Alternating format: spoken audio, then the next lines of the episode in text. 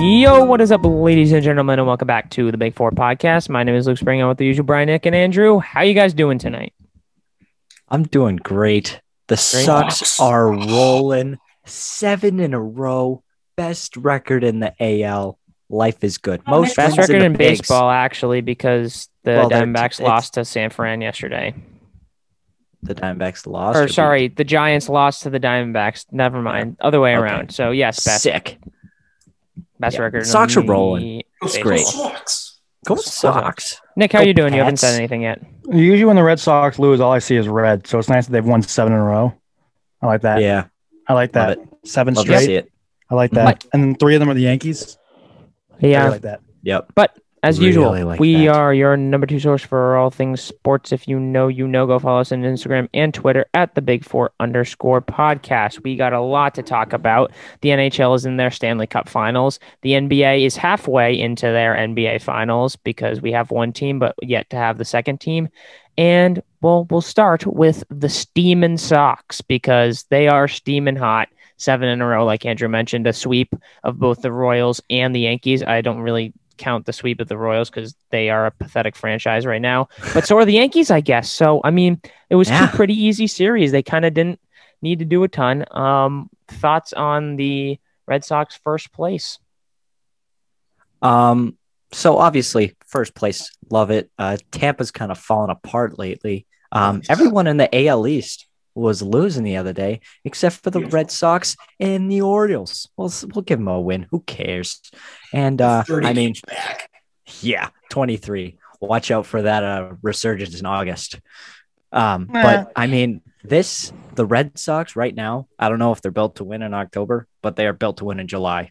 That is 100% for sure. This offense is insane. Kiké they finally found a leadoff guy. Hunter Renfroe is batting 6th. That is how good this lineup is. They're just beating up on the bad teams right now, and I love it. They're winning the games they should win, and they're competing in the games they should compete in with the better teams. And I really like that. That's winning baseball. And like you said, I mean, Andrew, it might not come down. You know, postseason is going to be a little tough because you need to be solid all around, and they have a little bit of a gap in the rotation. But I told this to my dad today. We were discussing. He thinks they should wait, and a lot of people think they should wait till next year when they got all the cap space. But at some point, it's going to hit. You got a really good record, and you're close.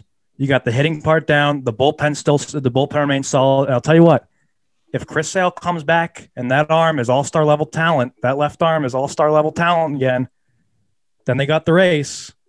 All they are is one starter away from being legit playoff. Hold on. One starter away from being legit because they got the bullpen down and they got the best hitting in the league right now.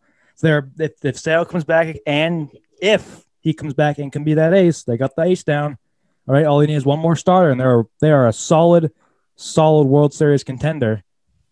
You're going to have the 4th pick in the draft. So come on. Yeah, I know. So what I'm hearing from all my sources from throughout the league is that Sale will most likely be used in a bullpen situation, which I don't hate. And I think it's the best move because he hasn't pitched in a year and a half.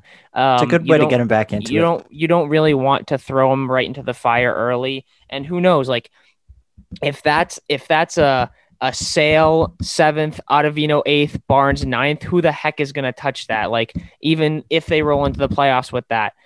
As of right now, to be honest, though, I have, if the season were to end right now, I have the Astros beating the Red Sox in the ALCS. That's what I would have it as right now. I still don't think they can beat the Astros in a 7-game series. That lineup would absolutely destroy. I mean, Eovaldi could probably pitch well, and sure, Perez has a good record or has a good track record against Houston, but in the playoffs, that's a different story. I'll tell you what. He threw a gem, and the next time out, he didn't last 2 innings. That is true. So again, we don't know what we're going to get with them. So right now, I have Houston beating the Sox in the ALCS, but again, who knows? Here's the beauty about that. We still got 3 more months. All right, we still got a lot of time left. Yeah, but a lot of time left in the season, and in that time. Chris Sale, we got 4 weeks to the deadline. Chris Sale hopefully can get maybe one. I don't know how long this process of the bullpen will be. I'm hoping, being optimistic, maybe we can get him a start or 2 before that deadline, try and see where he's at. And if he's not going to start before the deadline. No, no way. Yeah. we'll see what we'll still see. We'll still get a glimpse of the lefty before the deadline, even in a bullpen role. If he's as dominant as he is, you could absolutely consider using him in like a maybe in a fifth inning role if we get if you know. Listen to this. I sure hope not. If your pitcher's struggling, you know, do a little Perez, Sale. I got a proposal. The deadliest combination: Sale for 3 or 4, and Whitlock for 3. Can Whitlock go 3 though? Like he hasn't all season. 5 days, so. He's a starter. He's a starter on this team next year, 100%. He hasn't all he's season one though. Every 4 games, so I don't know if I. The other 3. He's going to be in the starting rotation next season. So yes, I think so. That's deadly. Yeah, but you can only use that once every 4 games, 3 and 3, and on top once every 3-4 games, and on top of that, I mean, I'm just saying we can get Sale. I'm saying if that arm's Sale's looking really good, and he's knocking out hitters. You might have your ace come postseason, and that'd be huge because then that means all right. I understand that this is kind of a bonus year. We've talked about that being a bonus year. Not anymore. A lot of cap space next year, but once they're going to get to a point where their record's going to be really, really good, much better, even better than it is now. Hopefully better. Cross my fingers. Hopefully way better than it is now. And they're like, all right, we can compete. The Yankees suck. It's just us in Houston right now. All right, looks like the Astros are the White Sox are kind of losing.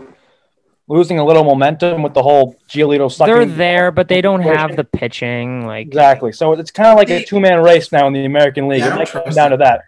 And if it becomes a two-man race, that means it's anyone's game. Because I don't think the Astros and the Red Sox one dominate the other. So far, the Astros have dominated. But when we get to October, I don't know if we're going to, you know, it might be a toss-up. And if the Red Sox can snag a big ace at the deadline, That's where we don't know. So, but they'll have the 4th pick in the draft. They're going to get a good prospect, hopefully Leiter. They can afford to give up. I might say Seabold. They can give up if they're going to draft Leiter. They can give up a Seabold. They can give up one of their pitching prospects. Wait, did you say Scherzer? What? No one said Scherzer. Oh, I thought he said Scherzer like to trade for because Scherzer's now not going to get traded because the Nationals are good all of a sudden. Yeah, I don't know why. I'm just saying. I'm just throwing this out there.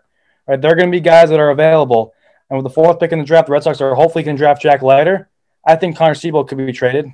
They're just going to replace him, and they can get an ace or a big room is looking good right now. Really good 2 or 3. If they can get a really good 2 or 3, hopefully a 2 starter for Seabold. Whew, get the playoffs. Now you got 2 stars, a good bullpen, the best hitting in the league. That's a pretty good combination. So This deadline gives me like big, like 2018 feelings. Cause like Bloom's already said like, oh, I don't want to, he's not trading Cassis, Duran, Downs. Like those guys aren't. Yeah. In 2018, crazy. This team is through 82 games has 4 less wins than that 2018 team. Yeah. That's pretty good. 4. That's crazy.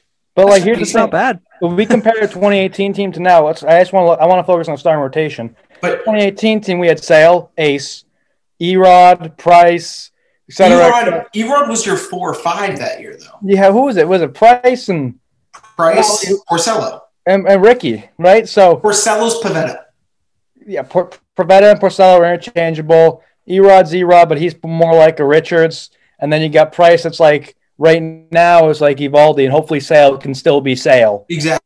If Sale can be Sale, then you make a move. Sale's arm is looking low, his velocity's not getting up, he can't throw strikes, the slider doesn't have the spin rate anymore, then you're like, all right, we'll give him a rest, we'll keep him in a bullpen role through September, maybe give him a couple starts, or through August, give him a couple starts in September. Hopefully they make the World Series great, they don't, whatever, then we'll focus on next year big time. In so if be Sale, watch out. In 2018, all they did was Steve Pearce in June, and then at the mid-July, they got Eovaldi for Jalen Beeks. He's terrible. And Ian Kinsler. So they gave up nothing for 3 guys that Eovaldi. Did you get Nunez too that year? Nunez we had in 17. They got in 17. Yeah. Because his first game was against Kansas City. He jumped out of the gates for the Red Sox. Yeah, he had a bomb in every single game. Like he had like 8 homers in 10 games or something stupid. But that team, they gave up nothing. Right, and Eovaldi still plays a role, obviously, today. And Steve Pearce won World Series MVP and Kinsler blew Game 3, but he was good. He was good, but we gave nothing up. They're not going to give anything. So can they find the Eovaldi? Who's the Eovaldi right now? Who Danny Duffy on Kansas City. That's who. That is who he is. Duffy. Danny Duffy. Well, he has a 2.44/115 WHIP this year. He'll be fine. A better lefty starter than Perez and actually that's the only one they have really. Is Eddie, the lefty starter. I still trust Eddie. And Eddie, but Eddie's they're gonna have if they trade for Duffy, they're gonna have three lefties on the staff because Richard will go down. More lefties on the staff. I understand, and again against the Astros, that would kind of suck. Because you want righties. So. Astros, Yankees, Blue Jays. You want righties against those teams. I guess they're heavily right-handed hitters. So here's the thing: Kyle Gibson has a 2 ERA right now at Texas. He's a career 4.5. So is he just like out of his mind? Exactly. Well, that's your worry. But the whole Red Sox team is overachieving, so why not get someone who's overachieving? Fix the frickin' mold. Coming into Boston, Eovaldi was a career low 4 ERA pitcher. That's because he was always injured. That's why. Exactly. So if Gibson's price tag is not a top 5 prospect and is just... How can it be, though? It's Texas. They are 16 and a half out. What about Bieber? Cleveland sucks. Cleveland's in second right now. They second place right now. Bieber's not pitching right now, but we know Bieber. Hold on, Luke. We know Bieber's struggling right now. Cleveland sucks, but Bieber's got A-level stuff. He's got some good. He's got a good curve and a heavy fastball. That's a really good combination, especially in the playoffs. Now, I know this guy doesn't have a lot of playoff. Does not really have any playoff experience. Cleveland struggling right now. That would be like for a guy like Bieber, and Bieber's the type of guy who that would be Duran plus. Bieber's right now the type of guy that's struggling right now. You could re-sign him for half his contract next year. Nope. I'm not touching one of our top 3 guys. Not even discussing. No, I know. And that, if we had frickin' Dealin' Dave here, that's an automatic trade that he makes. He's like, ship all 3 of them to Cleveland if we want. But in 2018, probably just because that team was so good, they didn't really need anyone. What the heck did they need? What did they need? What did they... They didn't have anyone because he blew it up to get Sale, and they didn't really need anyone because they're... pitching rotation wasn't as bad as it is right now. So our moves right at this deadline, you can already picture Bloom saying this after acquiring the only thing they really need is Mitch Moreland because they don't have that. They need another pitcher. They need a starter. Yeah, here's the thing. Let's call up the 2018 team. Eovaldi can pitch in the playoffs. If Sale's Sale, they get another ace, and then we have Pivetta as the 5 and Eovaldi. You know, he's been pitching great. He's pitched great in the playoff his career. He'll be a 3. You get a 2. Hopefully, Sale can be the 1, and Rodriguez is the 4. Well, you only use 3 starters in the playoffs, maybe 4.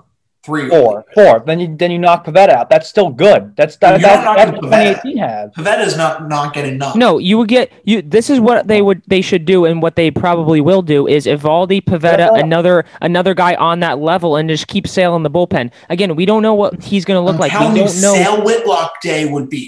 Exactly. I don't know.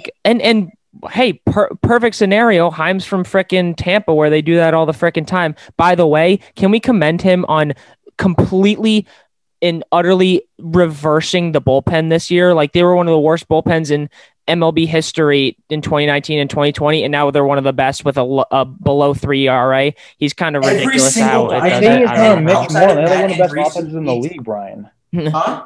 Red Sox offense is explosive. They don't need. I'm not trading anything for a hitter. I'm not giving up anything for a hitter. No, I'm not saying they need anything. I'm just saying you would like that because Marwin and Danny Santana will be off the team in a week. But you would like that left. Like, I don't want Marwin to be our lefty who plays first base every once in a while. Well, here's the thing. I want you like that Steve Pearce and Moreland, the Dahlbeck and more like a lefty bat. That's the only thing that. Well, so. We got to remember that none of this is going to happen if Sale can't be Sale. If Sale's not Sale, we're not doing. They're taking it. They're not going to try and because if Sale's not Sale, then you have to fill in a hole. If you want to win the World Series, you want to fill in a big hole in the rotation. Probably give up a lot and hope that guy is the guy that you want. Also, assuming that Eovaldi pitches great in the postseason, Pivetta can hold his ground, which he's got an ERA surrounding 4 right now, and Rodriguez, who's struggling right now. He pitched well last time, but is struggling right now overall in the season and has had some rough history in the postseason. Can can come out of his shell in October. There's a lot of questions if Sale's not Sale, and so, okay, and that's the case. You just say this is a bonus year. We're gonna attack next year's offseason. I'm figuring out like kind of what their Red Sox trends are. Yes, it's been now 3 different GMs, but in 2013, another World Series team, the last 4 Red Sox teams have 50 wins through 81 games, this year included. 2021, 2018, 2013, 2007. Only 4 teams to ever have 50 wins through 81 games. In 2013, who did they get at the deadline? Jake Peavy. Nails kind of guy, just kind of like a fighter. And same thing with Boldy in 18. So who can you get like that now? Who's just kind of like they're not going to. Bumgarner. I think that was a name I thought, but like in his another lefty though again. Here's the thing. If he's cheap. I've talked with this before with you guys. I'm going to bring it up again just while we're on the topic. David Peralta, Mats Bumgarner, both on expiring contracts. Both cost a lot, but the Red Sox have a lot of cap room. Bumgarner signed like a 5-year deal. Oh, he's when? He signed a 5-year, $80 million deal when he went to Arizona like 2 years ago. Oh, well, Peralta's on expiring contract. The Bumgarner and the Diamondbacks suck. They probably want to get rid of that Bumgarner contract regardless if they can. Go after them both. Peralta's probably not going to cost much just because of the contract, and they're probably going to try and dump the money. Ooh. Bumgarner might cost something. He sucks. Got a no-hitter. This is also an option. He also has a high 5 ERA. Oh. This is an option. He's a playoff guy, though. We know his rap in the postseason. His rap in the postseason. He's probably one of the best postseason pitchers in this era. Yes, 7 years. This is a stretch, and it might take a lot. And the more that I think about it, it's probably like a 0% chance, but because of the way that he is still super young and he's on a team that's bad, but they're bad because of injuries. But the Twins suck and Barrios is pitching well, and that could be a name. I mean, again, that's probably very unlikely because the Twins are a good team. They're bad just because of injuries, and he's super young. I mean, if he was there, obviously that would be freaking sick to have him. And he's a righty. And I don't know why I just said that because it's probably really unrealistic. But I'm just trying to look for guys who are on bad teams that could help them out. Well, here's the thing, Luke. Right-handed pitcher. Barrios. All right. He's got an arbitration year next year, and there's unrestricted free agent 2023. They might look to, and he's gonna. Here's the thing about wait Barrios, a few though, to get him. He's gonna ask for a lot of money. They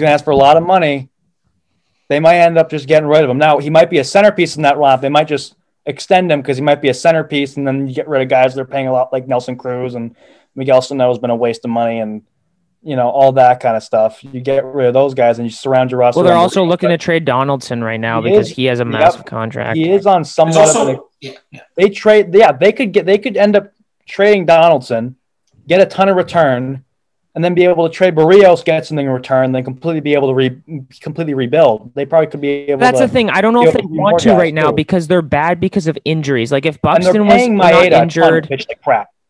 That is true. Maeda is terrible. So they have a lot of wasted money on that roster. They might just look to completely rebuild. It's the Twins, for Christ's sake, right? They might completely look to rebuild. Barrios, that's not a 0% chance of happening. I could search up Jose Barrios, and you probably see one of the first things is trade rumors. If someone searches it up and confirm, I bet you could see trade rumors. There's no way this happens just because it's in division and it just won't happen. But John Means yeah. Traded. But he won't just because I feel like Baltimore never trades any of their average. And he's players. Young. Like he's like super young. Like they can hold on to him for like this. I think his rookie year was like 18 or 19. Like he's ridiculously long. Yeah. So he's not going to go anywhere. If you think so, this is tough because you try to think bad teams really don't have like Kyle Gibson is like the only like kind of guy. I like Barrios. Look, I think Seabold's a total giveaway because you have the 4th pick and you're going to draft Leiter or Rocker. I don't know how good that is. You're going to draft Leiter or Rocker. I think is currently right now, Leiter is better than Seabold. I don't know much about Seabold, but I'm going to guess Leiter is better than him. And if not, Leiter will be when he's got the minor experience that Seabold's had. I think you can get rid of Seabold because you're going to draft Leiter on 4. That opens up a wide variety of possibilities. Hello, Jack Flaherty. Yeah, why are the Cardinals so bad? And it's like, funny. And then I'm looking at like the NL East, like, ooh, the Phillies are in 4th. Oh, they're 4 games back. Yeah, like, the NL East is a scam. Like, no, here's so NL stupid. The Mets suck. Anyone that's get like we thought that was going to be so good. The Marlins. He's a Pablo Lopez. Rogers. Or Trevor Rogers. Trevor Rogers. Pablo Lopez just got tossed with like one pitch and hitting it. He has like a 1-5. Yeah, he's dirt. Oh yeah, Pablo Lopez got ejected for throwing one pitch, lead off, plunked Acuna because he hit Acuna in the elbow with a 90-mile two-seamer that ran inside. This is tough because there isn't. Why are the Tigers like better? Dude, anyone notice the NL Central is just one team will go on a 20-game win streak and then lose. The weirdest division of baseball. Yeah, the Cubs, and then the next team will do that. Like the Twins will do that. Oh, sorry, the Brewers, then the Cubs, and the Cardinals will just explode. Every single season. Every single season, ever since like that 2013 year where St. Louis went to the World Series, every single year that division is always a toss-up. No one knows who's going to win that division. Right now, it looks like it's going to be Milwaukee, but like at the beginning of the season, you have no clue who's going to win that division every year. Honestly, like what the I mean, if Cabrian Hayes learns to touch bases with his feet, I mean, they could be a little bit better. Who's that guy on Colorado? Marquez. Oh, Germán Márquez. He's another name that I've learned about, or that I've heard that could come via trade. No, the other night. Did he? Yeah, he had through 8 1/3 or 8 full, and then he gave up a leadoff single. Didn't he also get a? Who was the first? Wasn't he the first guy that got tossed after? No. That was the guy. That was like a reliever on Seattle. You sure? Oh yeah. No. So this guy Marquez this year has a .362. Okay, middle of the pack. He's a like, career 416. Well, yeah, middle of the pack. That's the best on the Red Sox. We have to first establish what you're willing to give up, and then you trade based on what the max you're willing to give up is. So what I think we can give up, I think the Red Sox can give up Seabold. What can they get for Connor Seabold? Better than Germán Márquez, in my opinion. I think they can get better than Marquez. I think they can do a Barrios. I think they can do like a Bieber. I think they can do like. Do we know how good this guy is? Like, where is he pitching right now? He's got a top pitching prospect right now, right? Well, Houck's still there. 14th ranked prospect. Houck is still there. Prospect? Brian Mata, but he just got TJ. There you go. So Seabold's number 2. Where's Houck though on that list? Isn't he still technically a prospect? I wouldn't. That's another guy, though. Houck on the IL, call him you really up. Can't trade him. They'll trade. I mean, Houck will be up soon. They'll get rid of injuries, and Houck will just be the injuries in the bullpen. Yeah. Valdez hasn't been on the team since April. Oh, yeah, I don't know where that guy is. Valdez reappears once every 3 weeks, and just Valdez has been in Worcester since like May 1st, which is where Andrew should be. I don't know why he's still up with the team. I don't know why. Well, they'll DFA him. Valdez pitched in the Yankee series, so series. He was up. He's been up and down, but he hasn't been up since that day. They sent him to Worcester after that day. That's when they got the Yaxter. Yaxiel. Munoz, Yaxel Rios. So, Mata's our top pitching prospect, but he's just got TJ, and Jay Groom's our second, and he's looking good right now, but he's only in high A. He hasn't really moved up very well. Seabold, I think you can get better than Marquez for Connor Seabold, because Seabold is like a more ready guy right now. Exactly, but I think you can get more. Our 1, 2, 3 prospects just get me going. Oh, they get me going. Were they in order? Casas, Downs, Duran, but Duran I think is Casas is going to be a beast, but I think Duran right, was struggling. Okay, so right now, what? I heard Downs' bat was just not hot right now. Except that it was cold and now it's hot again. Now he's right like now, right now the big hype around Duran is just because like 20 homers on like 10 game stretch. The big hype around Duran is that he'd be one of our best players on the team. No, the hype around Duran right now is because he is. The most MLB ready right now. Like the other guys are still going to be good, but they're just not MLB ready like he is right now. Downs could come up in September, but they won't. There's no. Where the heck would they put him though? Second. He's our second baseman next year. Second, yes. If Arroyo can't stay healthy, and that's where Travis. You got to throw Travis Sox, and they got to throw Kiké and left. Like they're getting Nick, if your package is Seabold, Travis is there because. Get him out of town. He's just doesn't. Yeah, throw Cordero in there too. He's young. He'll be worth something too. He is the worst. Okay, Chavis is your classic quad A player. Great in Triple A. I mean, guy hits .350 and hits 20 bombs in a week. comes up to the majors and swings at every pitch. He doesn't know that you don't have to swing at every pitch. Like, I don't think he understands. Well, neither does Raffy, but he makes contact. Pretzel. No, Raffy takes so much. Skinny as hell. First pitch, Davis could be leading off the game. He hits leadoff sometimes. Chavis, first pitch of the game, curveball 57 feet, swinging. Mm-hmm. Chavis looks so trim, too. Like he just ran like a 30K. He's just has such a bad approach. Isn't he playing today, too? Yeah, he's hitting ninth and playing second today. I'm done with him. Good guy. I like him. Funny. But, man, you got nowhere for him. Because Arroyo is simply just better than him. It's just plain and simple. And then they've got guys coming up that are going to take their spots. Guess what? Next year, when Jeter Downs is your starting second baseman, okay, Chavis can be your utility guy again, but no, he'll be traded by then. Who cares? Yeah, he'll be gone. The only thing I will say is I would be a little bit nervous if Duran isn't called up somewhat soon because we don't know. Good outfield right now. Just don't know. The question. No. I'm not saying because. Go ahead, Brian. It comes down to whether you want Duran over Kiké and Arroyo. That's what it comes down to. That's not what I was going to say. The ideal team is Duran playing every day, Kiké playing second, but also being your utility. Kiké at his best is a super utility guy who still plays 6 out of 7 games a week. Well, hold on, Brian. Would you rather it comes down to Duran or Arroyo? Who do you want? Duran. Okay, so then you put Kiké. It's like if you want Arroyo over Duran right now, just because Arroyo's been hot and he's also been hurt, and Duran is beast. Yeah, if he's been hurt, but he's eventually not going to be hurt, and then you're going to have to make a decision. Duran easily. You're going to choose Duran. The guy hasn't played the big. So you're going to put Duran there, put him in left field, and then you put Arroyo at second, and then Kiké at second base. So my outfielder, right? He's not an infielder. No, he's not. He'd do everything. Duran at center because they also Verdugo in left. Yeah, they don't have a center fielder. Verdugo can't play center. JD should never play left ever again after that ball that he and Verdugo dropped on yesterday afternoon. I don't know what the frick that was. JD just makes me so nervous playing the outfield. He looks so unathletic. He runs funny.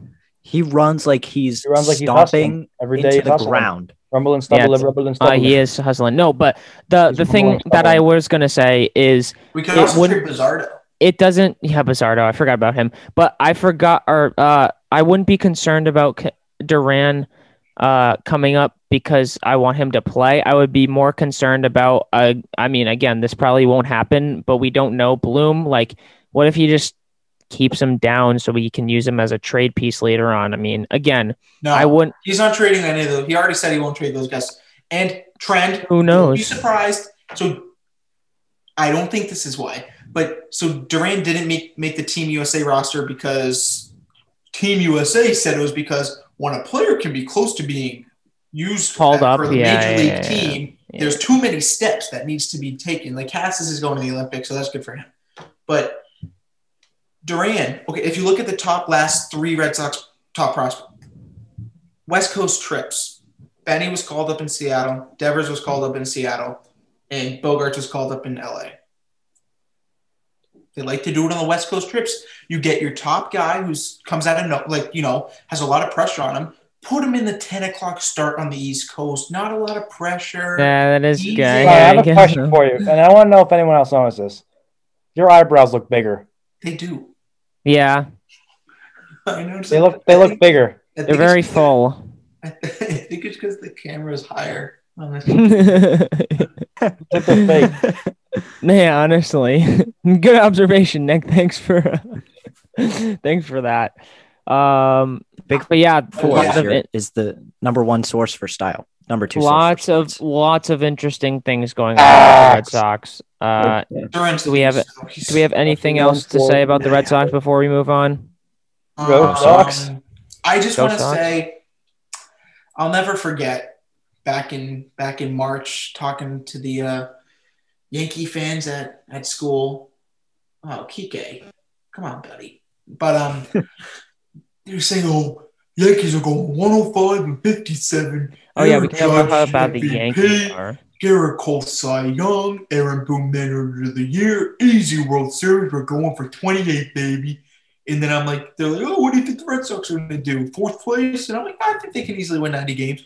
Well, the Yankees got to finish 64-18 to accomplish that. So Jesus Christ, dude, the Yankees. Okay, Garrett Cole is just laughable at this point. So, you want to know who is the highest ERA out of American League relievers in the month of June? Aroldis Chapman. Yep. Yeah. Well, because he gave up 7 in like one inning the other night. That was hilarious. Favorite game this season. That gave up like any game. If you have one bad inning, your ERA goes up like 3 points. If you have any Red Sox game, any MLB game this entire season, that was my favorite of all time.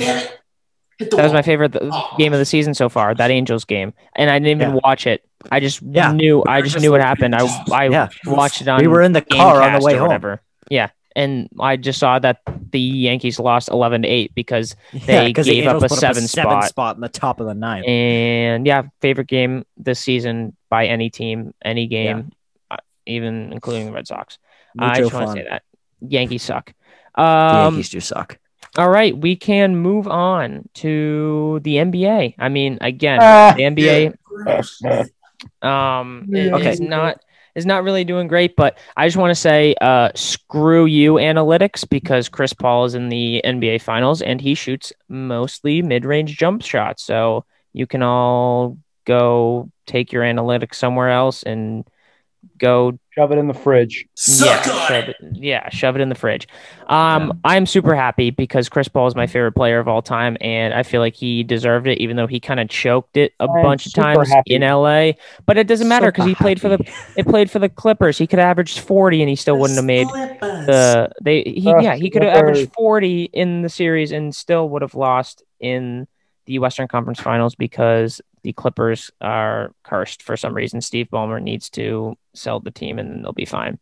But I think this is an easy easy Suns win. Doesn't matter really who comes out. I mean, Giannis is injured right now, but I don't know what the frick is wrong with him. And the Suns are just too complete of a team. Like, they have the point guard who sets everything up. They have the scorer. They have the big man who, if DeAndre Ayton can consistently hit that fadeaway jumper, oh my God, he's going to average 25 plus. It's going to be ridiculous. His back to the basket stuff is already crazy, but if he can hit... Keep enlightening me, because I haven't watched a lick of the playoffs since the first round. Keep enlightening me. What's happening? Keep the lightning? Keep enlightening me. I want to learn more about the NBA. Give me an update. I can watch fine. Well, the Suns are in the finals, and the Hawks and Bucks are at Game 6 tomorrow. The Slippers did lose. Giannis is hurt. Trae Young is hurt. Trae Young is hurt. Everybody, you barely rolled your ankle. Give me a break. But the Suns are the most complete team. Yeah. And our guy who is, in my eyes, beyond those three, the most valuable role player in Jay Crowder. He is playing phenomenal right now. Like, I hate Jay Crowder. Tomorrow, and I'd wake up. I doesn't like him very much either, but I like him when he was in Boston. And he's playing really, really well. So is Mikal Bridges. Like, they're all just playing really, really good. Cameron Payne, even, who is one of the worst players in the NBA in Chicago. And he's averaging about 12 a game off the bench, backing up CP3, had like a 30-point night when he was out with an injury or with the COVID protocols or whatever. They're just such a complete team. I can't see them losing to anybody. And again, like I said, if DeAndre Ayton can get a mid-range jump shot and actually hit that consistently, he's going to be ridiculous. The only thing that frustrates me about this is looking at where the Celtics and Suns respectively. Oh, bye, Brian. The thing that makes me mad is looking at where the Celtics and Suns were both about 2-3 years ago, where the Celtics were one of the best up-and-coming teams and the Suns were in the bottom of the trash bin. And now get out of the past. No, so all three of you guys do is complain about how good the Celtics once were, how they could have won. I know.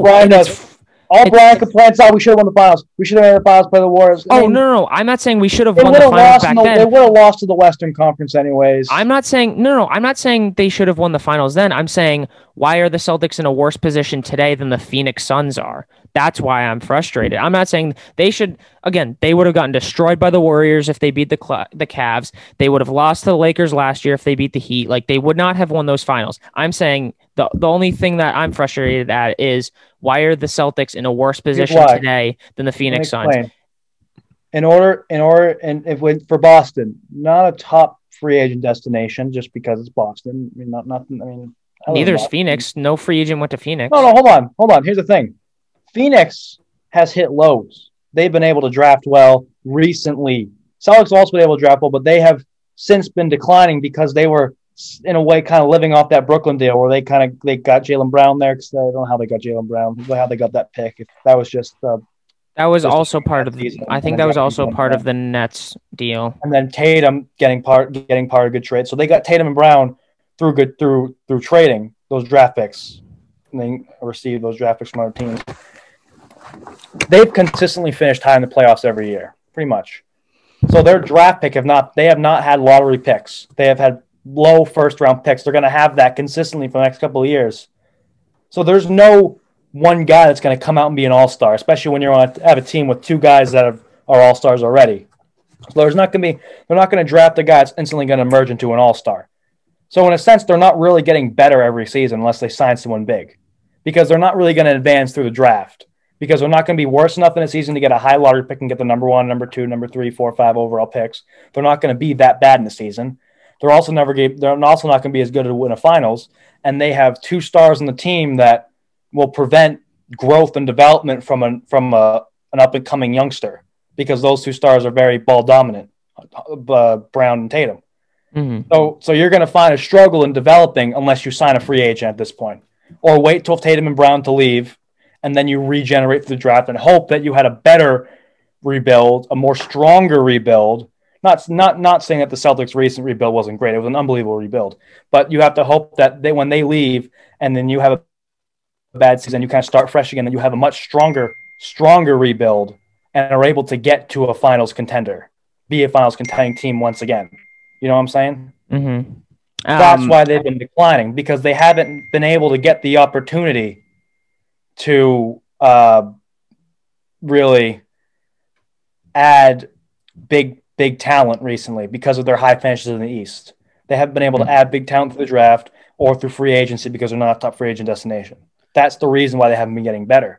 It's really tough to when you don't have the materials, when you're not given the materials. Like Phoenix was able to draft Booker because they got really bad. They drafted Ayton because they got really bad. They signed Chris Paul. They traded for. And then they had to go trade for Phoenix. Chris Paul, right? So Phoenix is a free agency destination, right?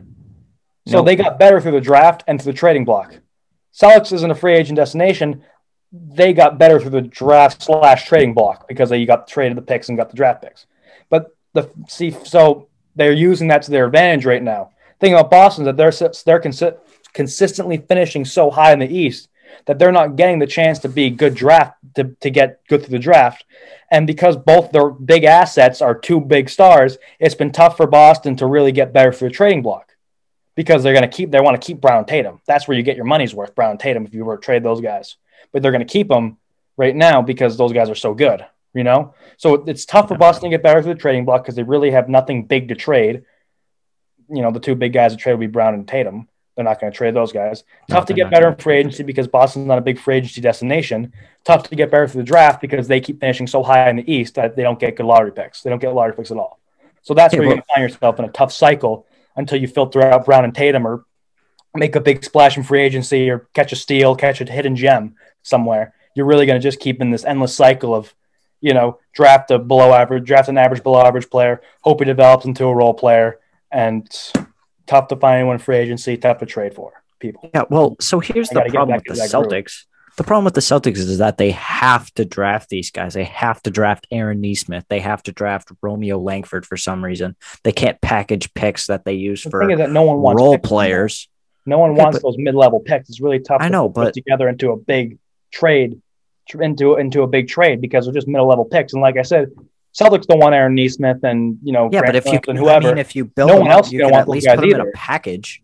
No one else is going to want with those a guys player. Those draft picks are just, once you get past the first 10 picks, most of these picks are just mainly wasted picks, so you just got to hope you find a steal. And no one's going to be willing to give up something big enough to bet on a wing and a prayer in the mid to late first round. Now, no one's going to want to give up that much to set it to say a prayer and hope you find like a Donovan Mitchell in the middle of the first round or a Bam Adebayo or someone of that nature. You know, no one's willing to give up that much to say a prayer and hope you get someone good. That's the issue. That's what the Celtics are finding tough to get better, because they don't have they're not finishing low enough in the standings to get high enough draft picks. They're not a top free agency destination, and they're two assets they're unwilling to trade, and the other guys don't amount to much trade value wise to get anyone big. That's why the Celtics are struggling to get better every year. You just got to hope that Tatum and Brown can play at like top five in the league level talent one year, and then you might be able to get through to break through. That's kind of so yeah, I got two things out of that whole Nick Parga speech, and they're not directed at you. They're just things that I they're just things that I have like to say after that, to either counter or agree with you. First of all is the Celtics drafting and poor drafting choice.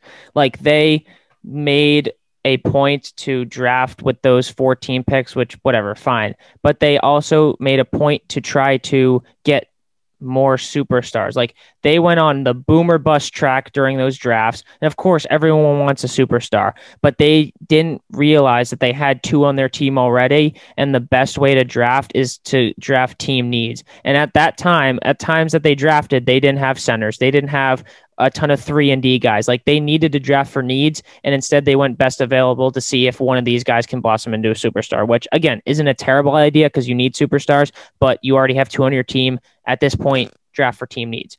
That's the first thing. Second thing is I just want to commend James Jones, who's the GM of the Suns, because he kind of traded for the perfect player in Chris Paul. He helps out Devin Booker because he spaces the floor for him and gets him better shots, and he, again, DeAndre Ayton has said it himself in interviews that Chris Paul is the best thing that has ever happened to him. And I believe that because he is someone who pushes him, and he's so good in the pick and roll, so dangerous from all three levels with his passing, with his mid range, that Ayton gets a ton of lobs. Like, their Spain pick and roll is so good where Ayton sets the ball screen, back screen on Ayton, and Chris Paul finds him. Like, that play is their bread and butter, and he does a fantastic job at getting that.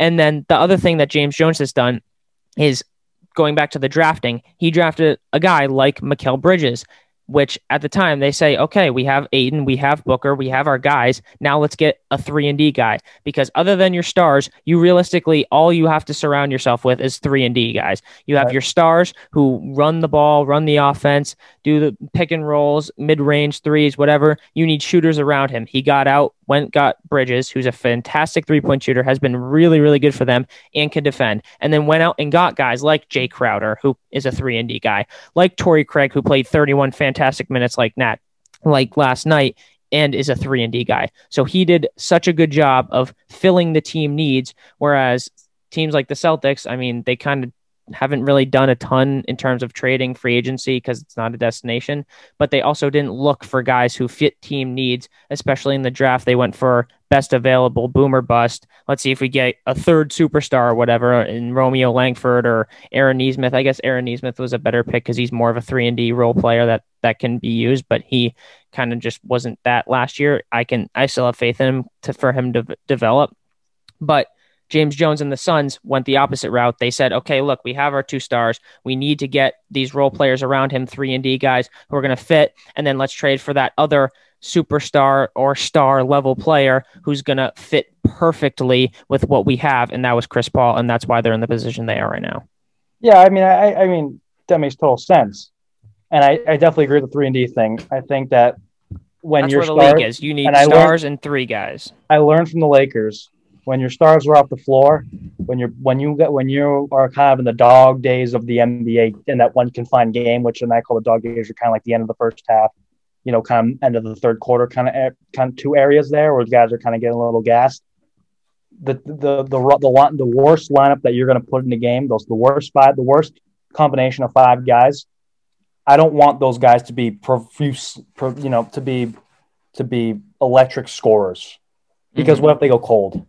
Yeah, I want those guys to be defenders because that's consistent. That effort's going to be consistent the whole game. I want them to hold the score as close to where it is as possible. A team that can prevent big runs from happening. If they can't score on their own, that's fine. But to prevent these 20-3 runs to end halves and whatnot, that's what you want those guys to do, those five guys. So Phoenix does a good job of that. On the other flip side, I know you praise, James Jones for going after Chris Paul, but here's why no one else went after Chris Paul. Here's a scenario. Massive contract. Big contract. It's expiring. He's old. He's injury prone, especially when the light shines on him. Those are basically the four reasons. People should have learned from last year. This guy makes everyone better. He almost took Houston to the NBA Finals. Had he not gotten hurt, I think Houston would have he took a terrible OKC team to a OKC seed that was god awful into the playoffs and ended up being a 5 seed loss in the first round. But still, Phoenix. I was also gifted the pleasure of not having to wait 70 days before the season started, like the Lakers and Heat did. And other playoff teams, and thus they were much more regenerated come season. They were healthy the whole year. You're seeing these other playoff teams. Almost every team in the playoffs, including the Celtics, have ran into injury problems at some point during the year.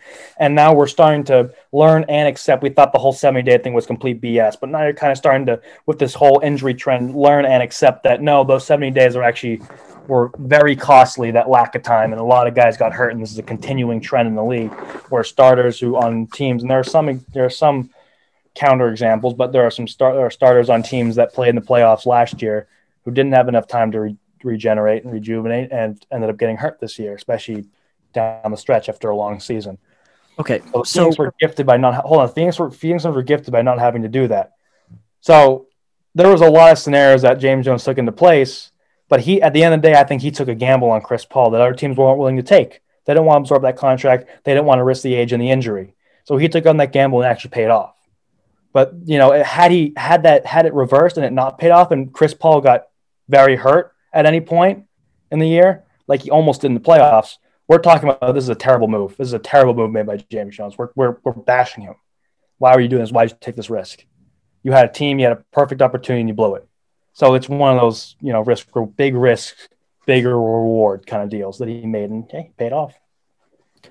So I feel like when you're talking about the injuries that went on during this playoffs and having to do with having a shorter off season, that's kind of a terrible explanation. Why? So. Every team suffered some big injuries this season. Every team. Were they caused because of less time off? Well, coincidentally, was the biggest injury season in playoff history happened was Giannis off season and hyperextending his leg. Was that because he didn't have enough time off? No. Yeah, exactly. I'll tell you what though. You got guys like Donovan Mitchell getting hurt badly. You get guys like Kawhi Leonard out in the first round, who always seem to get hurt. You got guys round. Like LeBron and AD who are continuing to. AD gets hurt every single year. No, he missed maybe 8-9 games last year. That was it. Okay. So let's go back to the 2020 NBA Finals where AD was taken off the court. They played six games, about 9 times. He played in every game and almost won MVP. He played in every game of that series, averaged over 20 points. He got taken off of the court and went into the locker room. And then he came back in. About 1.5 times per game. Okay, so that's not true A and B. He came back in the 2 times he did get hurt and he played. Fine. And they won the finals. The 70 that is proven. That is proven. And it's funny. It's no coincidence that the players are actually saying it too. Everyone that's gone hurt in this playoffs, for the most part, has said, yeah, we didn't have enough time to read it. The 70 days off of the teams that made the playoffs last year. That's terrible. No, it is really bad. But it's true. Yeah, it is bad. Thank you. It's true. It's what happened. That's the reason why. It's because players had less of an offseason to regenerate, and they had nagging injuries that came back to bite them in a significant way this season. That is the reality. That is what happened. Okay? Donovan Mitchell played 7 games. You're not going to see a quarter of the injuries next year in the playoffs. I guarantee you're going to see a quarter of the injuries in the NBA next year to big stars who play in the playoffs because they're going to have a full offseason. You're going to see a quarter of it. Well, guess what? They're not having a full offseason. The season starts in October. No, they're not full offseason. And guess what? Some of them are going to play in the freaking. they're training every day. It's not like, oh, 1, 2, 3. But they're training under for the whole summer. They're training in a managed way. What about the Olympics? And they're also going to the Olympics. Half the players are going to the Olympics. No one's going to the Olympics. You got guys like Isaiah Thomas going to the Olympics. Like seriously, like Durant, Jason Tatum, Devin Booker. Oh, these guys aren't the best players. These guys aren't like. And guess what? Devin Booker is going to the finals. How about Anthony Davis? Embiid? Okay. Who's playing in the Olympics? Giannis? Is Giannis playing for Greece? What team would Embiid play for? No offense. Yeah. He played for Cameroon. Does Cameroon have an Olympic basketball team, Nicholas? Ben Simmons isn't going to play. Cameroon doesn't have a basketball team that plays in the freaking Olympics. Whatever. Donovan isn't going to play. Also, Ben Simmons wouldn't make Australia. The U.S. team is Zach Levine, Beal, Booker, Tatum, Lillard, Jeremy Grant, Chris. Durant is Durant playing for USA? Durant and Kevin Love. Durant? Yeah. Yep, Durant, Bam, Adebayo, Draymond, Chris Middleton, who's still playing. There's a lot of holes in that. Who's going to the finals? It's not the best. No, there's a lot of holes with the injuries. Backcourt of Tatum, Booker, Beal, Levine, and Lillard. That's 5 top 20 players. Facts. So, I mean, I'm just saying this. The 70 games is the reason why. The 70 days off is the reason why these guys are getting hurt. That is the reason why these guys are getting hurt. No, it's not. It is. Nick, it's the reason why these injuries are high. Getting injured, and it's not because of that. No, it is. If they had nagging injuries, that is the reason. That is the sole reason. Okay, who has had a nagging injury for that long? Give me 5 people. Are you kidding me? He load manages. Pillow. He takes 40% of the year off. Leonard, Anthony Davis. Wrong. You just said he doesn't. He gets hurt every year. You just admitted that he gets hurt every year. No, I didn't. You just said he has nagging injuries every year. He has nagging injuries, but he gets healthy during the offseason. So he gets hurt every year. God. Are you kidding me? Nick, that is such a biased comment. How's that biased? It's not even funny. How's it biased? Because, dude, oh my God. Kemba Walker? Kemba Walker every year. Get the knee injury. Came back to Pivetta. He never had that injury in Charlotte. It was only in Boston, and it was just the last year and a half. Kemba Walker. He actually did have it in Charlotte. He got knee surgery 4 times in Charlotte, or 3. Anthony Davis hurt his calf in LA. Hurt his calf in New Orleans, and that injury didn't resurface because he took care of it in the offseason. Then he gets a shorter offseason. Doesn't take care of it, and he gets hurt again. Nick, okay, you just heard it. Brian said Kemba Walker had 4 knee surgeries. And he had that injury before the bubble. Yeah, a lot of guys have injuries that they take care of in the offseason. What about the 4 months they had off to have those injuries heal before the bubble? What? March 10th to July 30th, they didn't play at all. What? No, they thought they did. No. Are you kidding? There's a pandemic. Did you hear of coronavirus? No. It's the 70 days that killed them. The 70 days. What about the longest period they've ever had off? The longest period is not 70 days. They played and they were off and they played again. We're talking about between the league shutting down and the bubble. That is longer than a normal offseason. These 70 days, what? I'm telling you these 70 days are the reason why these players are getting hurt. That's the reason. An absolute idiot. Nuh-uh. This is the reason these teams are getting hurt. This is worse than hearing Max Kellerman saying Tom Brady's going to fall off a cliff. This is worse than that. The players are saying it. This is the reason. That's because the players are soft. The entire NBA who's getting hurt is saying it. Who? Okay, so you're believing the NBA. Who in the NBA? Who wouldn't say that? They're gonna. Who? Yeah, exactly. Who? Because only 2 teams had 70 days. Okay, 2 of them. Yeah, and both those teams got knocked out in the first round because they were hurt the season. Deal with your injuries better. No. They got also hurt. The Heat weren't injured. The Heat were. The Celtics stayed around. The Celtics stayed around in the playoffs. They got knocked out in the first round because they were hurt. Denver stayed away in the playoffs. They got knocked out in the first round or second round because they were hurt. So stupid! I can't believe we're actually having this conversation. Denver, because they were hurt. And Jamal Murray tearing his ACL was because of last year's bubble. That's not just him. There are other players on the team. That one hurts. You got Miami sticking around late in the playoffs because I got in the first round because they were hurt. Miami wasn't hurt. Lakers stuck around the finals. They got hurt. Nick, who on Denver? Who won Denver was hurt? Kyrie Irving, James Harden. They got hurt. James Harden stuck around the second round playoff. And then he got hurt. James Harden played in one round. James Harden played two rounds, and then he got hurt. And guess what? Kyrie just said Kyrie Irving. James Harden played two rounds, then got hurt. This kid just said Kyrie Irving. These guys are getting hurt. Like, they're dropping like flies. Are you kidding me? They're dropping like flies, dude. 70 games, I'm telling you. Oh, my God. It's 70 games. Okay, Nick, answer this question. Who else on Denver got hurt? 70 days. Nick, answer this question. Who else got hurt on Denver other than Jamal Murray? 70 games. 70 days. Yeah. Okay. 70 days off. Dude. Why they got hurt? It's because of the 70 days, bro. You sound like 70 days trying to defend the Yankees being 70 days, bro. Let's move on. They got 70 days. Moving on. And they couldn't take it no more because they got 70 days. I don't know how we got there, but we'll move on. No, they got 70 days off. To give Nick brutal. Wait, they couldn't get healthy. Their green ball underneath their shoes in 2K didn't get all the way full, and then they got hurt.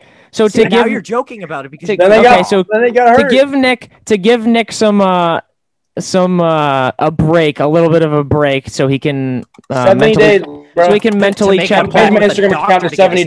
So he can mentally check back in. Development, not really development, just very small rumbling talks around the Celtics about Marcus Smart because his contract is up. And there's a decision, and it's a pretty massive decision that needs to be made by Mr. Dealin Brad Stevens. And that decision is to either search me up on Instagram right now. Is to either keep Marcus Smart and re-sign him next summer, or trade him / I guess let him walk, but that would be worst case scenario, and hope for Bradley Beal or a free agent to come. Now, this is very difficult because Boston is not a free agency destination. We all know that. Yeah. It's a surprise that they even got Al Horford. I mean, we knew Hayward was going to come because Butler connection, yada, yada, yada. But Horford, and not even a massive free agent like Beal would be coming to Boston. That's a decision that needs to be made. We all hated Marcus. I mean, I wouldn't say hated. He has a Marwin Gonzalez type relationship. That's disrespectful to Marcus. Marwin Gonzalez. Hear me out. Fantastic defensively. Really can do it all defensively. Offensively, terrible. But when you need him, it's really there. Marcus in the playoffs shows up. He showed up in the Nets series. I mean, you kind of had to because there was no one else. He showed up last year in the bubble. Regular season, he gets on your nerves. When it doesn't matter, it kind of gets on your nerves. But in the playoffs, he's good. And Luke, he only has 70 days, bro. And he's a switch hitter. Oh, my God. Anyway, he 90. He only had 70 days, bro. Okay, Nick, we're past that. This is why I went on. He had 90. He had 88. Marcus Smart is... Okay, it doesn't matter. Marcus Smart is also a switch hitter. That's the comparison that I'm making. Anyways, this is a decision that has to be made. It's looking like Marcus is going to get about 4 years, around the range of 16 to 17 million, which again seems overpaying. But I mean, if it means that we keep him, I don't know. It's a tough decision because you really don't know what Beal's going to do. You can't really do the tampering thing where you're going to ask him in the offseason or in the middle of the season, hey, you're going to come to Boston, yada, yada, yada. So it's really... That's Tatum's job this summer. Yeah. That is Tatum's job this summer. Beal would come to Boston just because of Tatum. Yes, he would. But it's tough. And you can't... I don't know. It's going to be a tough decision to make. I personally wouldn't be mad if they kept Marcus. He had a down year, but again, we always say feeds off the crowd. It feeds off the crowd. It's because of the fans, and if he eliminates 2 to 3 of those atrocious, terrible pull-up threes that make zero sense in the middle of the games, he would be a fine player. He has had career years recently in 3-point percentage. Yes, his shot per, or his attempts per game have gone up. But you know, if they can be like, yo, okay, Marcus, can we figure this out? You can just be a spot up shooter from three and defend. Ew. Because I feel like Brad, no offense to Brad, love you, Brad. If you're listening, you can come on the pod anytime. But I feel like Brad was kind of a pushover. And if Marcus said, Brad, drop a play for me, he'd be like, okay, Marcus, yeah, you gonna still come to my house for dinner later tonight, and we can, you know, watch some. I don't know. That was a terrible Brad. Why'd you with that southern accent? Is he from there? Oh, well, because he's from Indiana, but he doesn't sound like that. Anyways, Indiana Jones. And that's not even south. What am I saying? He was a pushover. So, like, if Marcus is the biggest voice in the locker room. If Marcus says something, Brad's gonna be like, okay, fine, whatever, Marcus. You're the longest tenured Celtic, and I really don't care, and I'm soft. Oh, whatnot. Xander, we just seen him run. So hopefully, Udoka, the new coach, can get it through Marcus's thick skull that he's not the superstar, and he needs to cut it out with the stupid half-court chucks 21 seconds into the shot clock. Or, sorry, 3 seconds in the shot clock with 21 seconds left on the shot clock. So they can give it to Tatum and Brown to create. The greatest Marcus play, though, was that game against, who the heck were they playing? When he thought that we had like 0.1 seconds on the shot clock, but it was the other team, so he won the tip and just chucked it. Yeah.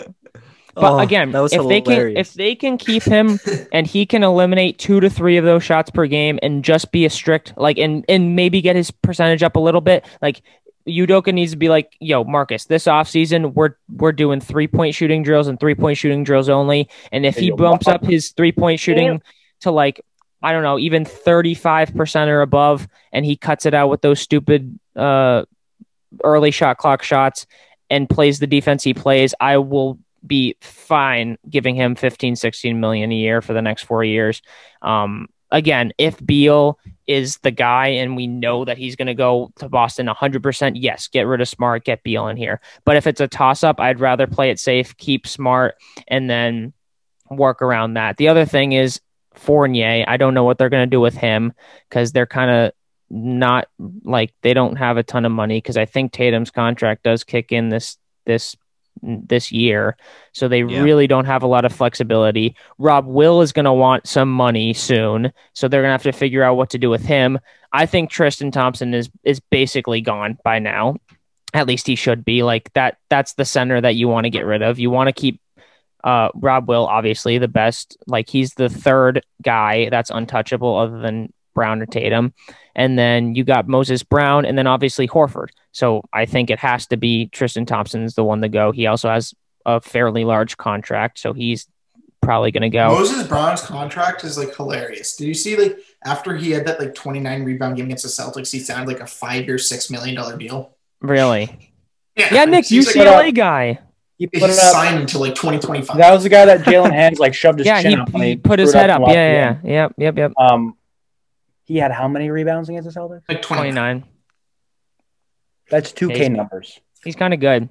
He's good. He's under the radar. The Celtics just are bad on the glass. Well, they are. That is true, but he is athletic. He didn't put up 20 rebounds against the Lakers. No, but he is under the radar because he's in OKC, obviously, and he's fine. He's like... He'll be fine. But the only thing I'm worried about, I don't know what that exchange was. I wasn't looking, and I really don't care. But all I'm saying is the Celtics have... Hey, Nick, you found your wallet? No. Everybody, if you find Nick... You lost your wallet again? Let him know he actually lost it. Yeah, what do you mean again? He's lost it before? No, you've definitely lost it before. No, I haven't. Nick definitely have. I haven't. We need to get Nick. Nick, get a tile. Do a tile thing. You lost it at school. Those Apple things that connect to your phone. That like. I lost it. But like the tile, you know what I'm talking about? The square, the white square that you put into things. I found it in my dorm under my hat. So yeah, you lost it at Penn State. I remember. Well, you couldn't find it. You got a new ID. Your ID was sitting on the freaking counter. I lost my. It was my wallet. It was my student ID, and I lost it for like 2 hours sitting on my counter. It wasn't. It wasn't my fault. There was no money in it. There was just my ID and my health insurance card. That's it. But yeah, I lost my wallet for real. Canceled my credit card, debit card. Lost a Dick's gift card. That sucks. Damn. How much cash? What? How much cash? You know, only like 6 ones, I think. Oh, so wow. It wasn't anything cash. Lost a few AMC gift cards. Damn. And I had to get a new driver's license, but that's getting mailed to me. So it's okay. We're good. Out of way. The best is when you lose your wallet. I took it from you. No, you didn't. I know. I told you repeatedly, if you took it from me, I'm going to knock your teeth out. I'm like, let me know if you stole it before I knock your teeth out. You're gonna pull an Andrew? Literally.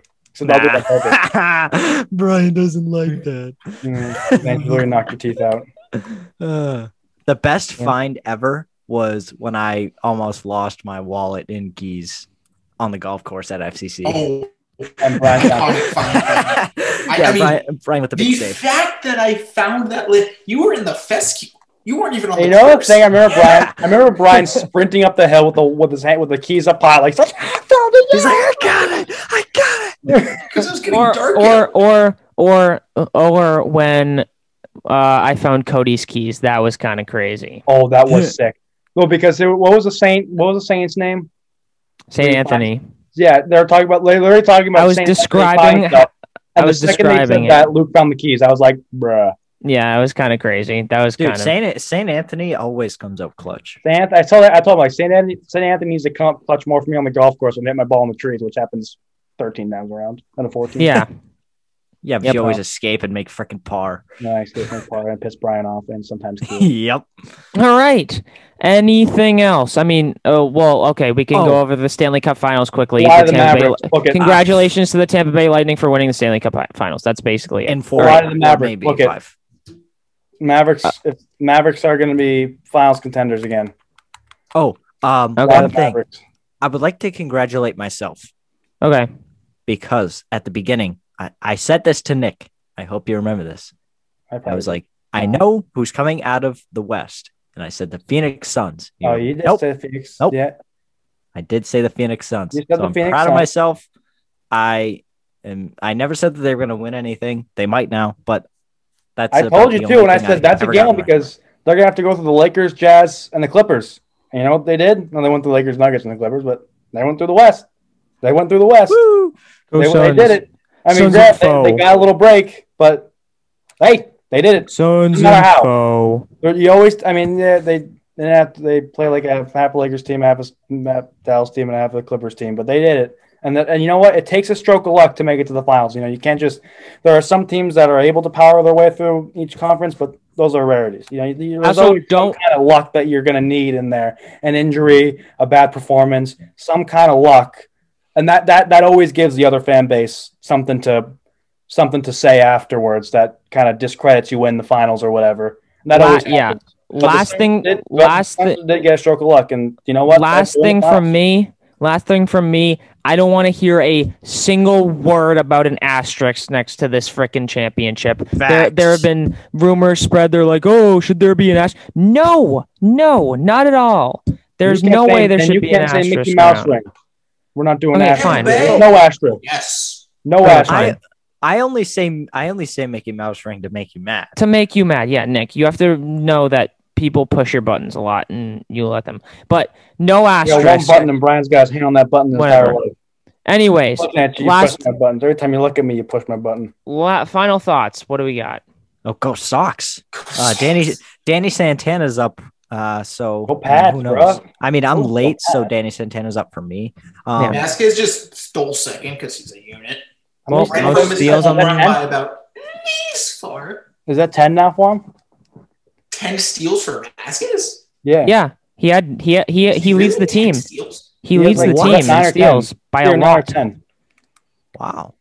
Yeah, that was either 9 or 10 because he had 8. Vasquez has wheels or like he's a threat or anything, but because he catches them off guard, no one's expecting it. Well, I just noticed steals Jarren Duran.